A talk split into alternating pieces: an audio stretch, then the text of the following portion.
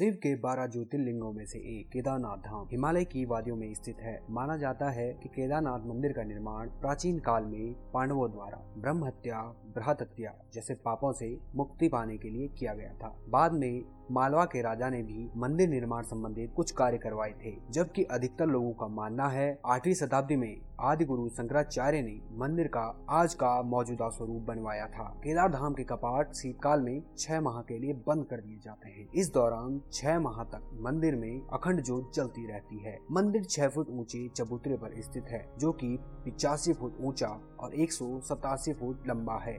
जबकि इसकी चौड़ाई 80 फुट है। इस मंदिर की दीवारें 12 फीट तक मोटी है, जो कि आज भी प्राचीन भवन निर्माण तकनीकी का नायाब नमूना है। माना जाता है कि केदारनाथ मंदिर से पांडवों का गहरा संबंध रहा है। धार्मिक मान्यताओं के अनुसार जब महाभारत का युद्ध समाप्त हुआ तो पांडवों को विजय मिली। लेकिन इस जीत के साथ ही वे ब्रह्म हत्या और भ्रात हत्या जैसे पापों के भोगी भी हुए थे। ऐसे में जब पांडवों ने भगवान कृष्ण से इस संबंध में याचना की तो भगवान श्री कृष्ण ने कहा कि महादेव ही इन पापों से अब तुम्हें मुक्ति दिला सकते हैं, जिसके बाद पांडव भगवान शिव के दर्शन के लिए निकल पड़े। लेकिन महादेव पांडवों से नाराज़ थे। वे उन्हें दर्शन नहीं देना चाहते थे, जिसके लिए वे जहाँ जहाँ पांडव जाते, वहाँ से स्थान परिवर्तित कर देते थे। अंत तो जब पांडव उत्तराखंड पहुँचे तो वहाँ भी भगवान शिव उन्हें दर्शन नहीं देना चाहते थे और दुर्गम केदार घाटी में जा बसे।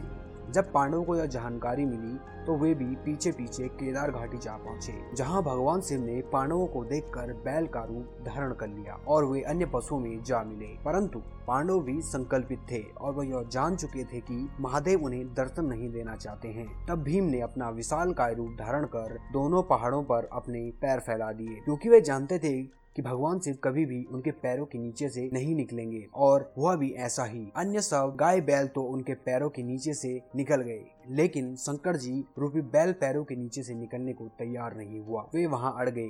तब भीम ने उनकी पीठ को पकड़ना चाहा, लेकिन भगवान भोलेनाथ ने विशाल काय रूप धारण कर धरती में समाने लगे। जब भीम ने बलपूर्वक बैल की त्रिगुणात्मक पीठ का भाग पकड़कर कस कर पकड़ लिया, जिसके फलस्वरूप भगवान शंकर पांडवों की भक्ति और दृढ़ संकल्प को देखकर प्रसन्न हो गए और तत्काल दर्शन देकर पांडवों को पाप से मुक्त कर दिया। यही कारण है कि केदारनाथ में पीठ की आकृति पिंड के रूप में श्री केदारनाथ के रूप में पूजे जाते हैं। उत्तराखंड में आज भी कई सारे ऐसे साक्ष्य मौजूद हैं जिससे यह साबित होता है कि पांडव आज भी उत्तराखंड में मौजूद हैं। उत्तराखंड खासकर केदार घाटी में आज भी ऐसे कई प्रमाण आपको देखने को मिल जाएँगे जो पौराणिक कथाओं और आस्था को और भी पुख्ता करते हैं आज हम कुछ ऐसे ही तथ्य आपके सामने लाएँगे भीमपुर बद्रीनाथ से तीन किलोमीटर की दूरी पर तिब्बत की सीमा पर स्थित सीमांत गाँव माणा में सरस्वती नदी पर विशाल का चट्टानों से बना पुल, जिसके बारे में माना जाता है कि जब पांडवों ने स्वर्गारोहणी की यात्रा शुरू की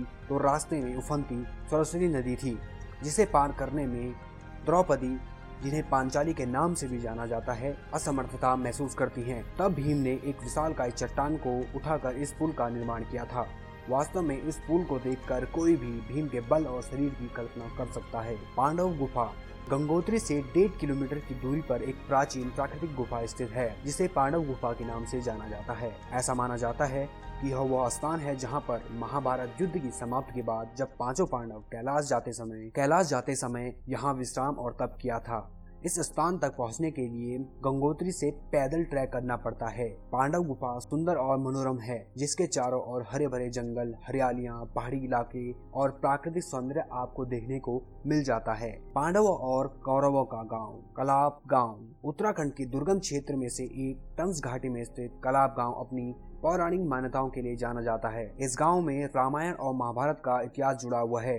जिसकी वजह से यहाँ के लोग अभी तक खुद को कौरव और पांडवों का आवश्यक बताते हैं। यहाँ कलाब गाँव में कर्ण मंदिर, कर्ण का प्राचीन मंदिर है और हर दस साल के अंतराल पर यहाँ कर्ण महाराज उत्सव मनाया जाता है। हालाँकि यह गाँव बहुत सारे इलाकों से कटा हुआ है, जिस कारण यहाँ आज भी पारंपरिक वेशभूषा और पारंपरिक खान पान देखने को मिल जाता है। बहुपति प्रथा, महाभारत काल के अनुसार माना जाता है कि पाँच भाई पांडवों की एक ही पत्नी द्रौपदी थी, लेकिन उत्तराखंड में लेकिन उत्तराखंड के कई इलाकों में यह प्रथा आज भी प्रचलित है। बेशक आज इस प्रथा का प्रसार प्रसार कम हो गया है, लेकिन इसके कुछ एक उदाहरण आज भी देखने में और सुनने में आ जाएँगे। उत्तराखंड के जौनसार भावर क्षेत्र में मान्यता है कि वे पांडवों के वंशज हैं। जौनसारी जनजाति के लोगों को पासी कहा जाता है, जबकि भावर क्षेत्र के लोगों को जो अपने को दुर्योधन का वंशज मानते हैं। जिनको साठी कहा जाता है।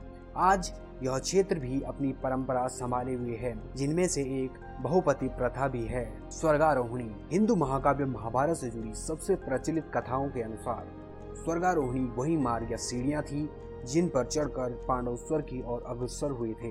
किवदंतियों के अनुसार, महाभारत के समाप्त होने के बाद पांडव अपना राज्य छोड़ देते हैं और ब्रह्म हत्या बृहत हत्या जैसे पापों से मुक्ति पाने के लिए भगवान शिव के आशीष और स्वर्ग तक पहुँचने की आशा में उत्तर की ओर यात्रा करते हैं।